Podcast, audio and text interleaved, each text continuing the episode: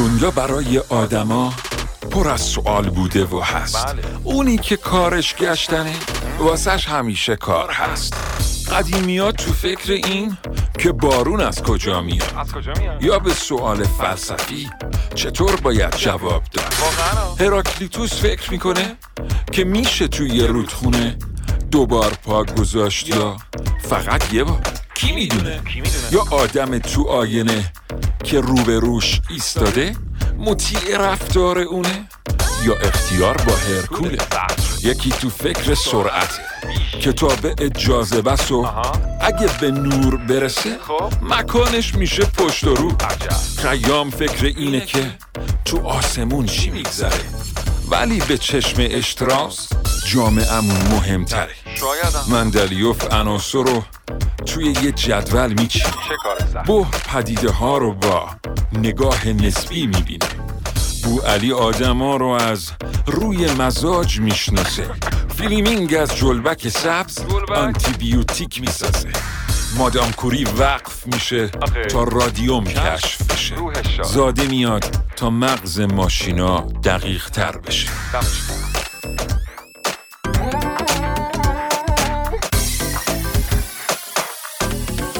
زربین. به نام خداوند بخشنده مهربان خانم ها آقایان سلام و وقت بر شما خوش.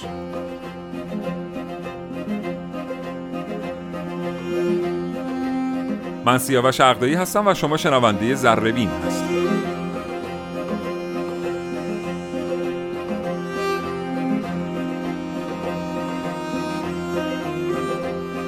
چشماتون رو ببندید و تصور کنید که در حال پیاده روی کردن در یک جنگل خیلی انبوه و زیبا هستید. بعد یکی دو ساعت می‌رسید به یه رودخونه. با خودتون میگید که چقدر خوب اینجا بشینم یه آتیشی روشن کنم و یه غذایی بخورم. هوا عالی عالیه مطبوع و دلانگیز. و همه چی وقتی خیلی قشنگتر میشه که یک گله گوسفند در فاصله چند متری شما به رودخونه نزدیک میشه. چوپان گوسفندا یک مرد قوی هیکل سوار بر یک اسب کوچیک اما خیلی زیبا. غذاتون رو که می‌خورین میرین سمت رودخونه که هم آبی به دست و صورتتون بزنین هم ظرفاتون رو بشورین. اما تا اولین ظرف رو می‌کنید تو آب فوری مرد چوپان سراسیمه و با سر و صدا به سمت شما میتازه از اسب میپره پایین و شما رو هل میده عقب. بعدم بهتون حالی می‌کنه که نباید دست و صورت یا ظرفاتون رو توی آب بشورین شما که احتمالا خیلی هم ترسیدین می‌پرسین آخه چرا؟ و او بهتون جواب میده چون اجدهای رودخونه از این کار خوشش نمیاد.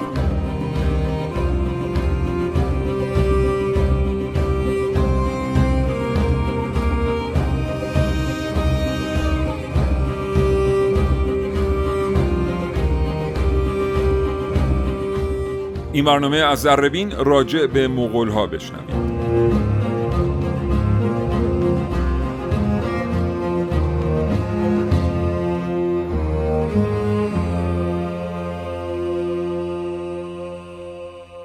اگر زندگی روزمره فرصت کتاب خوندن رو از شما گرفته با ما همراه باشید و ذربین رو دنبال کنید. هرچند که هر روز شنیدن این برنامه جای حتی یک جلد کتاب خوندن رو برای شما نمی‌گیره.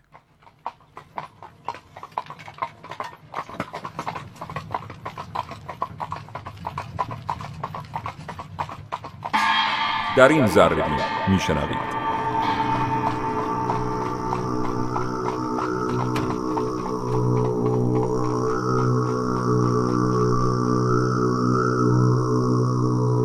ستاره درخشان عصر مغول زیر ذربین من محمد تقیزاده.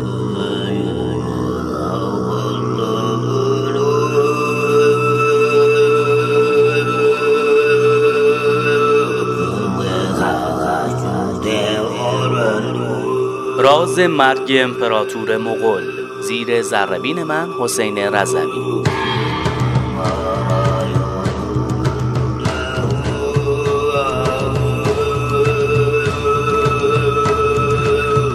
برای ارتباط با ما می‌تونید در تمام شبکه های اجتماعی شناسه ذره‌بین کست رو جستجو و دنبال کنید. ذره‌بین کست با دو تا حرف R.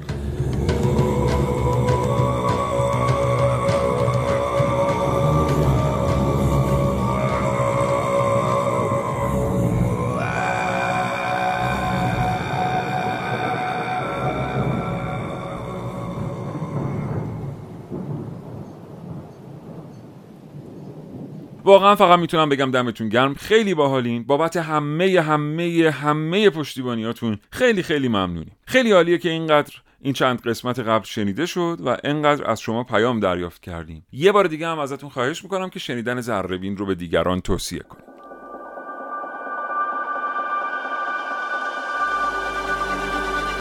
ذربین ابزار کنجکاوی. اما بریم سراغ مغول ها یکی از خشنترین، قدرتمندترین، ترسناکترین و جنگاورترین مردمان تاریخ کهن که البته امروز یه ملتی هستن مثل بقیه ملت ها و یه گوشه دنیا دارن ساکت و آروم زندگیشونو می‌کنن. توی این برنامه می‌خوایم با شما راجع به تاریخ جغرافیا و خواستگاه مردم مغول صحبت کنیم. چند تا برنامه دیگه هم حتما راجع به مغول ها خواهیم داشت. یه برنامه در مورد چیزای عجیب و غریبی که باید در مورد مغول ها بدونید به شما تقدیم می‌کنیم. یکی یا چند برنامه هم حتما در مورد شخص چنگیزخان مغول و لشکرکشی مغولان به ایران خواهیم داشت. اما در مورد اینکه مغول ها سر و کلشون از کجا پیدا شد کلی قصه و افسانه در دنیا وجود داره. اساسا مغول ها مردم قصه ها و افسانه ها هستن مثل ما ایرانی ها یکی از افسانه های خیلی جذاب و شنیدنی که در مورد ریشه قوم مغول سینه به سینه از صدها سال قبل گشته اینه که میگن که قوم مغول از آمیزش یک گرگ نر و یک گوزن ماده به وجود اومدن. اساسا گرگ ها گوزن ها و مارها و اجده ها در افسانه ها و داستان های مغولی یه جایگاه خیلی خیلی ویژه‌ای دارن یه روایت تاریخی کهن دیگه هم هست که خیلی باحاله. این روایت تاریخی میگه که حضرت نوح پسری داشته به اسم یافس که حالا بعضیا گفتن کوچکترین پسر نوح بوده و برخی منابع دیگه میگن که پسر ارشد نوح بوده که الان ما به هیچ کدوم اینا کاری نداریم. ما به چی کار داریم؟ به اینکه در تاریخ تبری و در تاریخ شیخ فضل الله همدانی از یافس با عنوان ابوالترک یعنی پدر و جد ترک ها یاد شده. میگن که یافس پسری داشته به اسم ترک و ترک پسری داشته به اسم علنجه خان. یعنی علنجه خان نوه یافس و نتیجه نوح بوده. خداوند به علنجه خان دو تا پسر کاکلزری میده. اسم یکی از پسرها رو می‌ذارن تاتار اسم اون یکی رو می‌ذارن مغول. و این روایت قدیمی میگه که تمام مغولان فرزندان مغول جنگاور پسر علنجه خان ابن ترک ابن یافس ابن نوح هستند. اما اون چیزی که ما امروز می‌دونیم و باید بگیم اینه که مغول ها که در زبان مغولی به خودشون منگل میگن مردمانی از نژاد زرد هستند که سرزمین مادریشون مغولستانه. در حال حاضر فقط ده میلیون مغول در جهان زندگی می‌کنن. از این ده میلیون فقط دو میلیون و هفتصد هزار نفرشون ساکن مغولستان هستند. بقیه مغول ها در چین و روسیه عموما زندگی می‌کنن. زبون مغول ها مغولیه و بیشترشون پیرو آینهای بودایی تبتی و شمنیسم هستند. البته یه اقلیت خیلی کوچولوی مسلمون و مسیحی هم دارند حالا که یکم از مغولستان امروزی شنیدیم بیاین برگردیم به همون زمانهای قدیم زمان قصه ها و افسانه های جذاب و دوست داشتنی. مغول ها همه سوارکاران، تیراندازان و شکارچیان خیلی خیلی قابلی بودند. به خاطر اینکه توی سرزمین خیلی سرد زندگی می‌کردند این سرزمین دائما بادهای خیلی سخت و طوفانهای خیلی سهمگین داشته. مغول ها باید می‌تونستن تو این شرایط سخت خودشون رو زنده نگه دارن و شکار کنن به خاطر همین از همون کودکی سوارکاری و تیراندازی رو یاد می‌گرفتن و مردم بسیار سخت کوش و سختی دیده ای بودن. همین هم باعث شده بوده که خیلی قوی باشن و در مواجهه با دشمناشون خیلی خیلی خوب و قهرمانانه عمل کنن.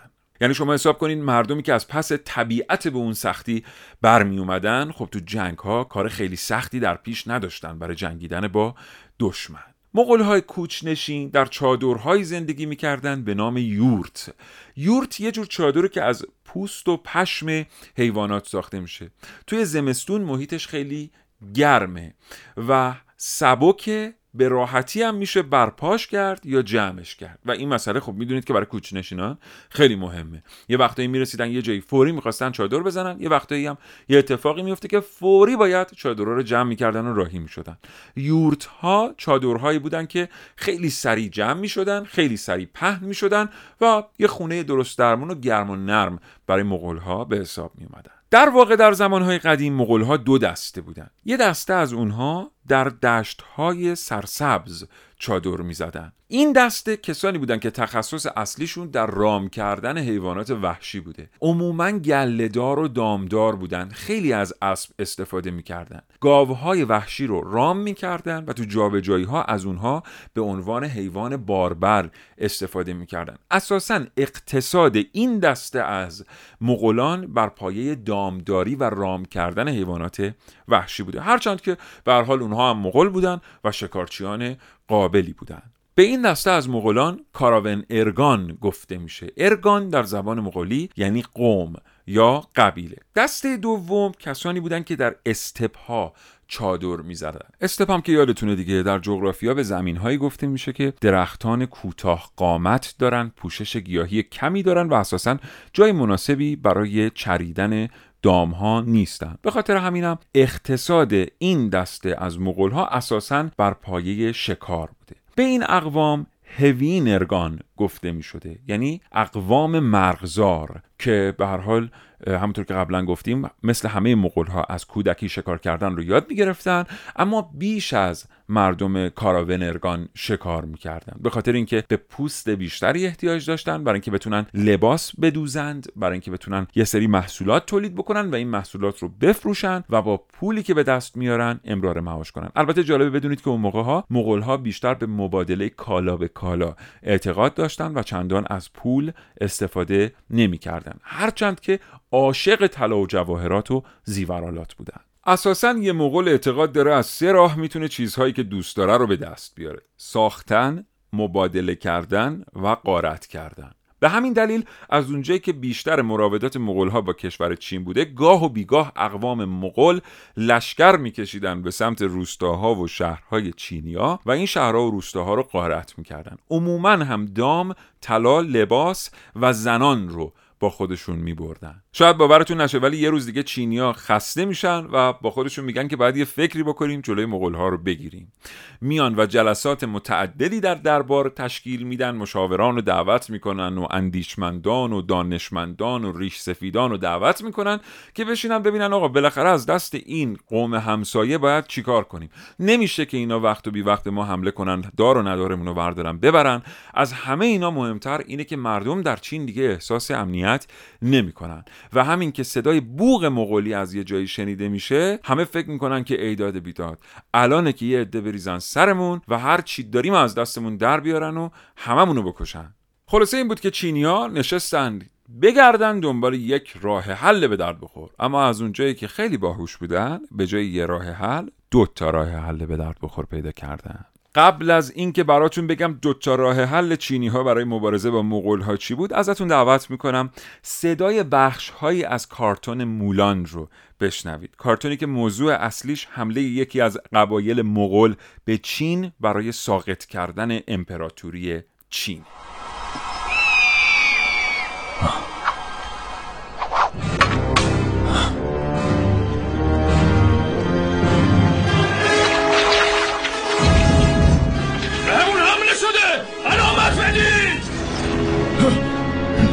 سرفرام غلها از مرز شمال عبور کردن امکان نداره کسی نمی‌تونه از دیوار بزرگ رد بشه شان یا اونا رو رهبری می‌کنه My children, heaven smiles down upon the middle kingdom. China will sleep safely tonight, thanks to our brave warriors.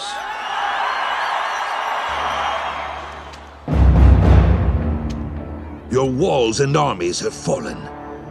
And now it's your turn. Bow to me.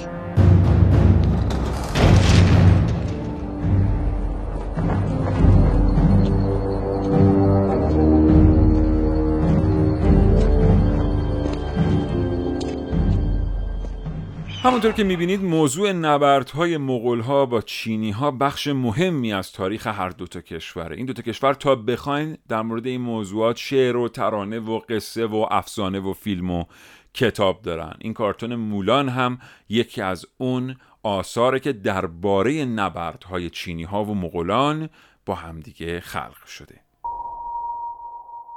خب یادتون که نرفته قرار بود راجع به دوتا راه حل چینی ها با هم دیگه صحبت کنیم. اولین راه حلی که به فکر چینی ها رسید خیلی هوشمندانه بود. قرار شد یه گروهی معمور بشن برن از خزانه امپراتوری چین. یه پول خیلی خوبی بردارن بعد این پول رو ببرن بپردازن به قبایل یه ذره وحشیتر و خونریزتر مغول و اونها رو تحریک بکنن تا به دیگر قبایل مغول حمله بکنن. این راه حل چینیا واقعا کار کرد. یعنی چینیا تونستن با استفاده از تکنیک تفرقه بنداز و حکومت کن سالهای سال مغولها رو درگیر جنگ داخلی نگه دارن و باعث بشن که اونا همینطوری عقب افتاده بمونن. این بود که طی سالهای بعد تعداد حملات اقوام مغول به شهرها و روستاهای چین خیلی کمتر شد. اما همزمان با اجرای این سیاست و بازم برای دفع خطر مغولها یکی از بزرگترین و عجیبترین پروژه های مهندسی جهان در چین کار خودش رو آغاز کرد.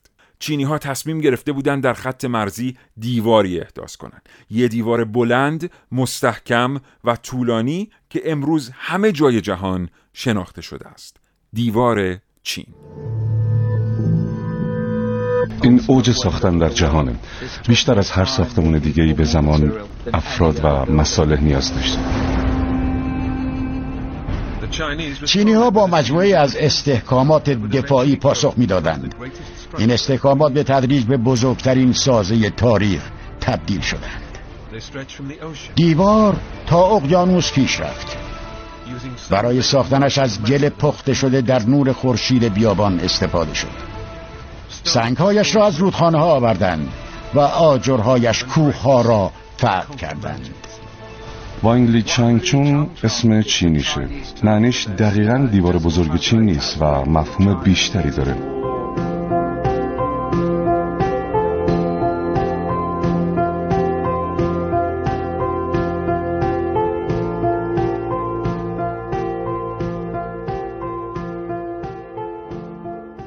دیوار چین یا دیوار بزرگ چین به نقل از ویکیپدیا طولانی ترین و بزرگترین سازه مهندسی دفاعی و نظامی زمان خودشه. این دیوار در زمان فرمانروا شی هوانگ تی کامل شد. هرچند که چند تا پادشاه قبلی بخش قابل توجهی از دیوار رو ساخته بودن اما شی هوانگ تی اومد بخش های از هم جدای دیوار رو به همدیگه وصل کرد. به خاطر همین تونست دژی به طول 2400 کیلومتر با 25 هزار برج نگهبانی ایجاد کنه. خب این برنامه در مورد چین چینیان یا دیوار چین نیست. بنابراین برمیگردیم به همون موضوع اقوام مغول خودمون.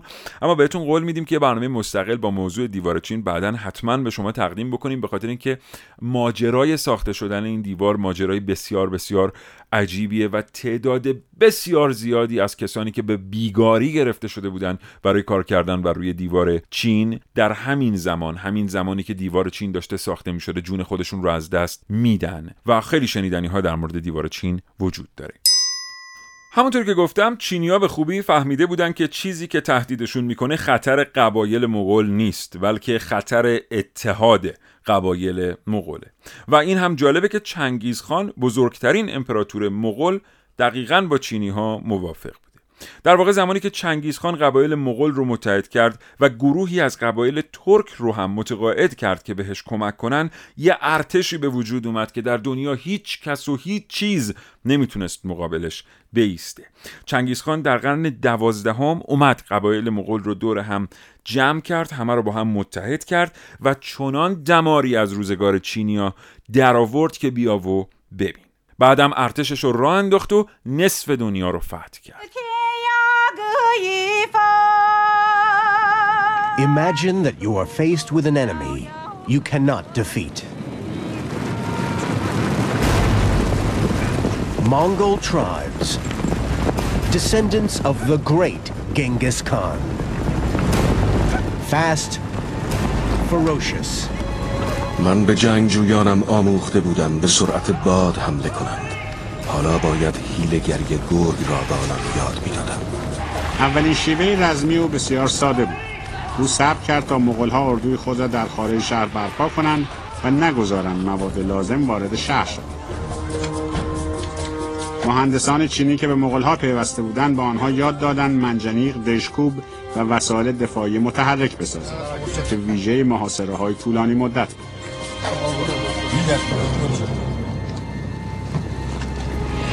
چنگیزخان پکن را به صورت یک زندان بزرگ درآورد. پشت دیوار هزاران نفر از گرسنگی مرد. 那么我们说呢，明朝长城呢，它固然是很坚固的，这一点是在历史上也是。 The Ming Dynasty's Great Wall still has the reputation of being impenetrable. 也是在历史 Enormous sums were invested, and millions of people were recruited to build it. 从辽东 The soldiers manning it were excellently trained, excellently equipped.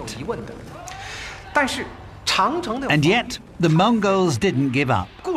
Somewhere on such a long frontier, there had to be a place where they could break through.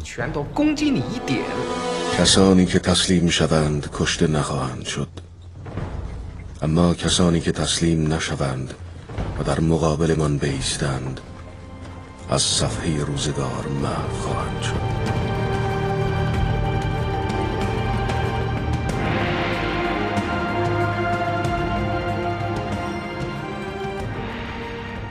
یه موضوعی که دوست دارم اینجا بهش اشاره بکنم اینه که چنگیز خان منو یاد چند تا شخصیت توی تاریخ میاندازه. یکی از اون شخصیت ها هارالد بلاتنده. یک وایکینگ یک پادشاه اسکاندیناویایی که عین چنگیز خان اومد قبایل کوچیک کوچیک وایکینگ رو کنار هم نشوند و اونها رو با هم متحد کرد. زمانی که هارالد بلاتند آمد و در کشور خودش کار رو به دست گرفت انقدر وضعیت جنگ داخلی بین وایکینگ ها خراب بود که تا یه قریه یه ده میومد یه ذره بزرگ بشه و مردم میومدن یه ذره پیشرفت کنن یه قریه دیگه فوری بهشون حمله می‌کرد هر چی داشتن رو غارت می‌کرد و آدم ها رو میکشت. همین باعث شده بود که اروپای مرکزی داشت دائما پیشرفت می‌کرد صاحب تمدن می‌شد اما وایکینگ ها همینطوری عقب افتاده باقی مونده بودن هارالد بلاتند ملقب به دندان آبی اومد. همه رو دور هم جمع کرد. یک ارتش یک پارچه و متحد اسکاندیناویایی ساخت. این مسئله باعث شد که همسایگان جنوبی دیگه نمی‌تونستن به این راحتی ها به وایکینگ ها حمله بکنن. همه از وایکینگ ها میترسیدن و وایکینگ ها امنیت و آرامش پیدا کردن. صاحب قانون شدن و حالا تونستن بشینن مملکت خودشون رو بسازن. این کشورهای متحد اسکاندیناوی یعنی سوئد نروژ دانمارک و فنلاند اون موقع به واسطه عقل و درایت هارالد بلاتند کنار همدیگه جمع شدن و با همدیگه متحد شدن و اسکاندیناوی رو ساختن که امروز شاهدش هستیم. خلاصه چنگیزخان قبایل مغول رو دور هم جمع کرد و در نهایت اون ارتش شکست ناپذیر رو ساخت. وقتی که چنگیز خان رفت چین رو گرفت کلی اتفاقات عجیب و غریب برای مغول ها افتاد. یه چیز خیلی دردناک می‌خوام واسهتون تعریف کنم که ببینید ما ایرانی ها چطور تحت تاثیر پیروزی ها و فتوحات چنگیز خان مغول قرار گرفتیم. اون موقعی که چنگیز چین رو فتح کرد یه پادشاهی در ایران حکومت می‌کرد به نام سلطان محمد خارزمشاه که از نظر ما یک آدم بسیار بسیار نفهم و بیخرد بوده. البته خیلی ها بعدا خواهند اومد و خواهند گفت که شما چرا به این پادشاه توهین کردید ولی ما اینجا نظر شخصی خودمون رو میگیم. قضاوت با شما علتش رو هم بیان می‌کنیم. از نظر بنده سلطان محمد خوارزمشاه یک آدم بسیار بسیار عقب افتاده بوده به این دلیل که چنگیز خان وقتی میاد در چین مستقر میشه خیلی به سلطان محمد خوارزمشاه احترام میذاشته. یه خواسته از سلطان محمد داشته که به نفع هر دو کشور بوده. چنگیز خان می‌گفته که من می‌خوام تجارت کنم و می‌خوام تجار مغول بتونن کالاها رو در سراسر دنیا جابجا جا بکنن. اجازه بده که مسیر تردد یک راه تجاری میان چین و ایران به وجود بیاد ایمنسازی بشه و همه تجار بتونن ازش استفاده بکنن. هم تجار ایرانی هم تجار مغول و هم دیگر تجاری که می‌خوان از سراسر دنیا بیان و از این مسیر رد بشن. سلطان محمد خوارزمشاه با استهزاء با چنگیز برخورد می‌کنه. هرگز او رو قبول نداشته دائما مسخرش می‌کرده و جوابش رو درست حسابی این آدمیزاد نمی‌داده. خلاصه اینقدر سلطان محمد خارزمشاه چنگیز رو تحقیر می‌کنه تا اینکه میون این دوتا پادشاه با همدیگه شکراب میشه. بعدش هم سلطان محمد شروع می‌کنه یک سری اقدامات علیه چنگیز انجام دادن که معلوم نیست با کدوم عقلش به این نتیجه رسیده بوده که باید سر جنگ داشته باشه با این پادشاه قدرتمند با این ارتش گردن کلفتی که در اختیار داره. خلاصه. حالا تو اون برنامه حمله مغول به ایران به شما دقیق خواهیم گفت که بعد میریزن یه تعداد از بازرگانان مغول رو می‌کشن چنگیز هم بهش بر می‌خوره و خونش به جوش میاد و لشکرکشی می‌کنه. خاک ایران رو با توبره می‌بره. سلطان محمد خوارزمشاه مدتی بعد وقتی که در بستر مرگ بوده حکومت رو به پسرش واگذار می‌کنه. اونو ببینید چه پادشاه بد اقبالی بوده. پادشاهی که کشور رو میدن دستش میگن که خب مغول حمله کرده بیا برو کشور رو نجات بده. این بنده خدا هم ده سال در مقابل مغولان استقامت می‌کنه تا اینکه در نهایت قوم مغول تومار امپراتوری خارزم شاهی رو در هم میپیچه و کار برای ایرانی ها بسیار بسیار سخت میشه. همه ما در مورد حمله مغول شنیدیم اینکه چه جنایاتی مغول ها در ایران کردند اینکه چطور کشور ما هزار سال به عقب رونده شد اینکه چطور شعرا و اندیشمندان ما کشته شدند و کتابخانه های بزرگ ما در آتش مغولان سوختن اینا همه و همه زیر سر اون سلطان محمد خارزم شاهه که فکر می‌کرد تو دنیا فقط خودش آدمه و به هیچ کس نباید احترام بذاره.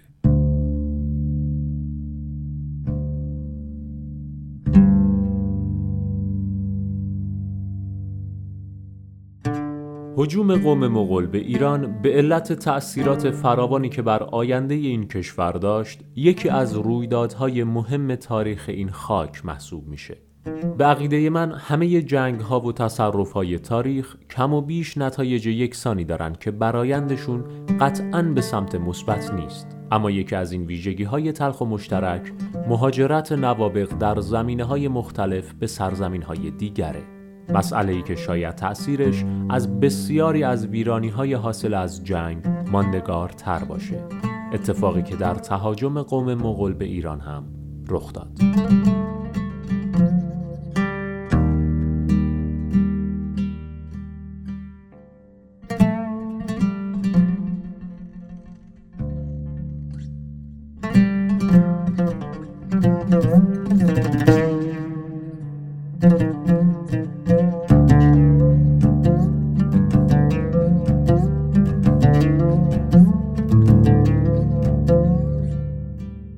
بعد از این حمله بسیاری از دانشمندان و ادیبان ایران به مناطق امن مهاجرت کردند که آسیای صغیر جزء معدود مناطق امنی بود که دانشمندان و برخی از آثار علمی اونها رو از خطر نابودی نجات داد.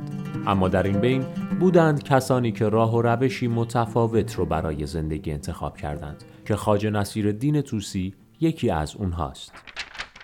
خاج دین توسی یکی از سرشناسترین و با ترین چهره های تاریخ ایرانه که گفته شده در سال 598 هجری قمری در توس به دنیا اومد. به سرعت تحصیلاتش رو در نیشابور به اتمام رسوند و در اونجا به عنوان دانشمندی برجسته به شهرت رسید. به نقل از علامه هلی که یکی از شاگردان خاج نصیر بود، خاج نصیر دین توسی افضل عصر ما بود و از علوم عقلیه و نقلیه مصنفات بسیار داشت. او اشرف کسانی است که ما آنها را درک کرده ایم.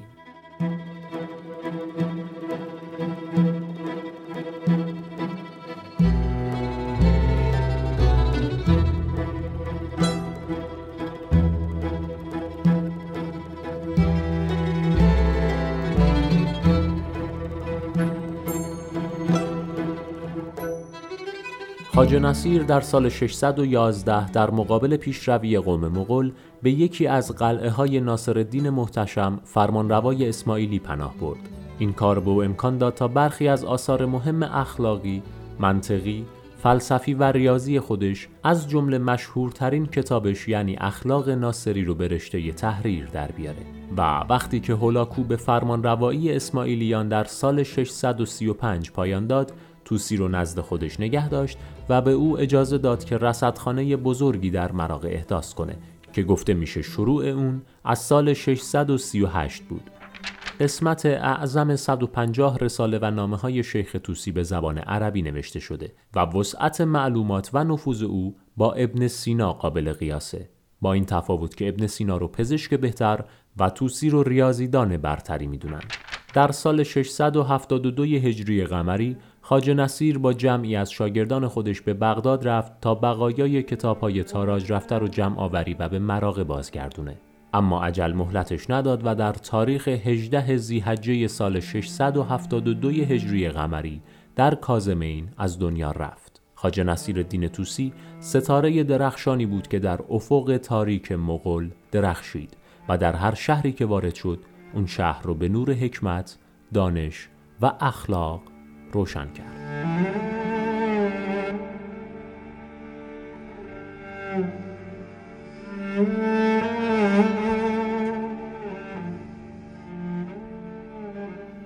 مغول ها مردم خیلی خیلی قدرتمند و جنگاوری بودن همونطور که قبلا گفتیم. خیلی سریع حمله می‌کردن و استفاده کردن از تکنیک ایجاد هول و حراس رو خیلی خوب بلد بودن. ادوات جنگی خاصی هم داشتن. مثلا اون موقع مغول یاد گرفته بودن که اگر از لباس ابریشمی زیر زره خودشون استفاده بکنن وقتی تیر بهشون برخورد می‌کنه یا مجروح میشن این لباس ابریشمی جلوی خونریزی زیاد رو می‌گیره. و همینطور مانع از این میشه که زخم چرکالود بشه و عفونت بکنه. در منابع تاریخی آمده که غیر از اون تیر معمولی که همه اقوام ازش استفاده می‌کردند و با کمان پرتابش می‌کردن مغول ها از سه نوع تیر دیگه هم استفاده می‌کردن یه تیری داشتن که بهش می‌گفتن تیر سفیرزن یا تیر جیغ بکش مثلا. معنیش میشه دقیقا این. این تیر رو استفاده می‌کردن برای آگاه کردن ارتش خودی از یه اتفاقی که داره میفته یا وقتی می‌خواستن کمک بخوان از این تیر استفاده می‌کردن. یک چیزی یه سوت سوتکی بر سر تیر تعبیه شده بوده که عموما از استخوان ساخته می‌شده و وقتی که تیر شلیک می‌شده در اثر پیچش باد در حفره های سوت سوتک صدای جیغ بلندی ایجاد می‌شده. این تیر سفیرزن مغول ها بوده. نوعی دیگر از تیر رو مغولها استفاده می کردند که بهش می‌گفتند تیر آتش زن بر سر این تیر یک گلوله ای از حالا بعضی منابع گفتن پنبه برخی منابع دیگر گفتند از الیاف دیگر. وجود داشته که این رو وقتی آتیش می‌زدن مدتهای مدیدی میسوخته. از سوی دیگه وقتی تیر با سرعت خیلی زیاد در هوا حرکت می‌کرده این گلوله آتشین خاموش نمی‌شده. از این تیر استفاده می‌کردن برای آتش زدن تجهیزات و نیروها و ساختمانهای دشمن. و یه تیر سنگین دیگری هم مغولها داشتن که خیلی جالب بوده. سر این تیر از نوعی فولاد ساخته می شده و با کمان بسیار بزرگی پرتاب می شده اندازه کمانی که این تیر رو باش پرت می کردن چند برابر کمان معمولی بوده که در دست نفرات قرار داشته. این تیر برای ورود به استحکامات دشمن ساخته شده بوده. یعنی از این تیر استفاده می‌کردن مثلا تو عرابه های چوبی نفوذ بکنن یا وقتی که دشمن از زره های سنگین استفاده می‌کرده برای منجنیق ها و عرابه های خودش بتونن این زره ها رو بشکافن و آدم هایی که داخل عرابه نشستن رو از بین ببرن.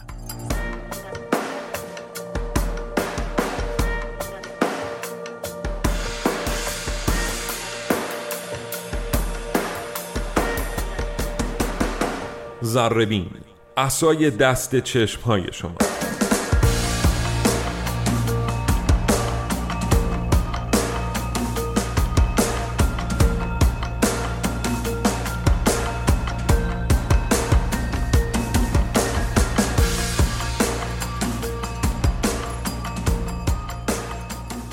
یه موضوع خیلی مهمی که نباید از قلم بندازیم و باید حتما بهش اشاره کنیم اینه که پیش از چنگیز خان زمینه برای اتحاد اقوام مغول فراهم شده بود. یسوکای پدر چنگیز تونسته بود به بعضی از اقوام بفهمونه که آخر عاقبت ما در اینه که به جای اینکه با هم بجنگیم با هم دیگه متحد بشیم. حتی یه کار خلاقانه دیگه ای هم یسوکای انجام داده بود و اون این بود که رفته بود سراغ یه سری اقوام تاتار اقوامی که تا اون موقع قرابت و رفاقتی با مغول ها نداشتن و اصلا در هیچ زمینه با اقوام مغول همکاری نمی‌کردن انقدر تونسته بود خوب با اونا رایزنی کنه که خیلی از اونها متقاعد شده بودن بیان در کنار مغول ها بیستن در کنار اونها زندگی کنن باهاشون داد و ستت کنن و حتی در میدان جنگ در کنارشون بجنگن. چنگیز در چنین شرایطی بود که روی کار اومد و تونست اون چیزی که پدرش در طول سالها کاشته بود رو در واقع درو بکنه. در منابع تاریخی خیلی ها گفتن که یسوکای کسی بود که پایه گذاشت آزادی اقوام مغول رو و اولین کسی بود که صحبت از این کرد که میشه از یوغ بندگی چینی ها آزاد شد. اما این فقط از شاهیان نبودند که با حمله مغول فاتحشون خونده شد. ما خیلی خوب می‌دونیم که خلفای عباسی در دنیا قریب به 500 سال حکومت کردند.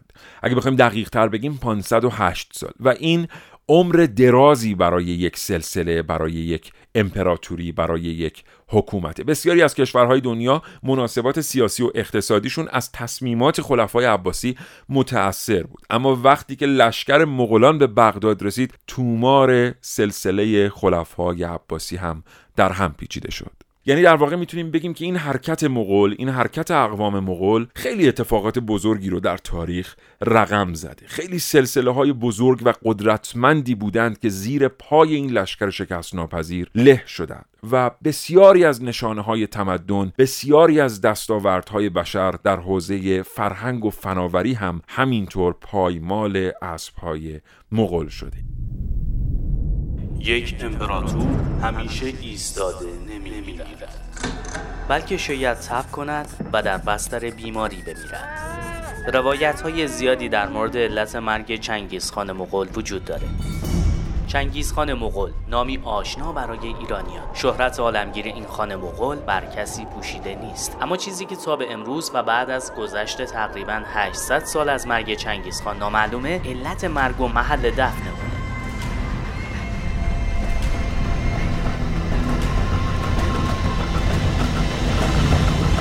چندین افسانه و روایت در مورد مرگ چنگیزخان وجود داره. افسانه هایی که طرفداران و یا دشمنانش ساختن. سوالی که وجود داره اینه که مرگی قهرمانانه بوده و یا همه چیز جور دیگه ای رقم خورده. مشهورترین روایت میگه چنگیزخان از اسب به زمین افتاده و در اثر خونریزی داخلی مرده. مرگی در قامت یک فرمان روای جنگجو. روایت دیگه برگرفته از منابع روسی میگه اون در نبردی علیه تانگوزها در میدان نبرد از اسب به زمین افتاده و کشته شده در خور یک خانه مغول. افسانه دیگه مرگ او را در اثر ضربه خنجری می‌دونه که شاهزاده خانم تانگوسی اسیر شده در دست مغول ها به او وارد کرده. وقتی که خانه مغول قصد تجاوز به او رو داشته شاید روایتی ساخته و پرداخته از طرف دشمن.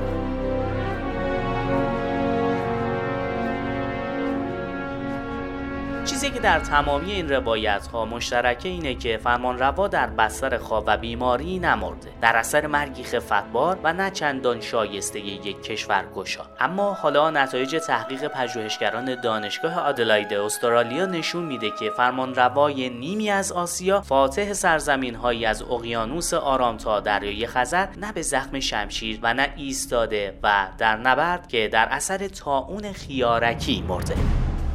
مهمترین منبع محققان دانشگاه آدلاید تاریخ یوان. یکی از آثار تاریخی رسمی چین که با نام 24 تاریخ چین هم شناخته میشه. این کتاب درباره دودمان مینگ و تحت رهبری سونگلیان نوشته شده. یعنی تقریبا 150 سال بعد از مرگ چنگیز خان. طبق داده های تاریخ یوان بین 18 تا 25 اوت سال 1227 میلادی چنگیز خان در حین یک لشکرکشی به یک بیماری مبتلا شده و در عرض 8 روز در اثر این بیماری که با تب همراه بوده مرده. بر پایه یک افسانه یا بهتر بگیم روایت وحشتناک چنگیزخان از نزدیکانش خواسته که او رو بدون هیچ علامت و نشانی مشخصی از محل دفن به خاک بسپارن. به این ترتیب ملازمان سختی های فراوانی رو به جون خریدن که مکانی پیدا کنند که قابلیت مخفی موندن رو داشته باشه. طبق این روایت بعد از اون بردگانی که آرامگاه اون رو ساخته بودن همگی به قتل رسیدن و بعد از اونها سربازانی که اونها رو همراهی کرده بودند هم به قتل رسیدن. و تنها شمار کمی از نزدیکان باقی موندن که محل دقیق دفن رو می‌دونستن. تحقیقی که در سال 2003 منتشر شد این فرضیه رو مطرح می‌کنه که تقریبا از هر 200 نفر انسان روی زمین یک نفر احتمالا از نسل مستقیم امپراتور مغوله.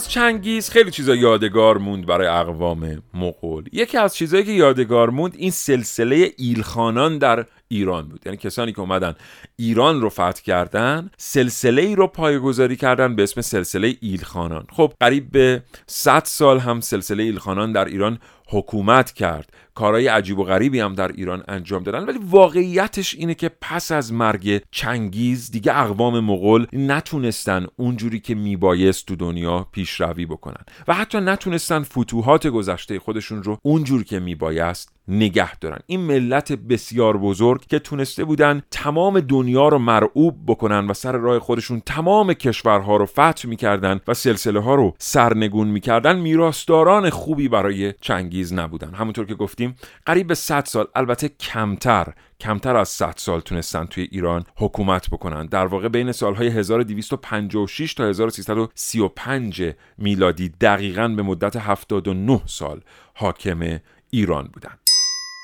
همونطور که در آغاز برنامه اشاره کردیم از این ملت بزرگ امروز 10 میلیون نفر جمعیت باقی مونده که فقط 2700 نفرش در سرزمین مادری یعنی در مغولستان زندگی می کنند و مابقی مغولان ساکن کشورهای روسیه و چین هستند.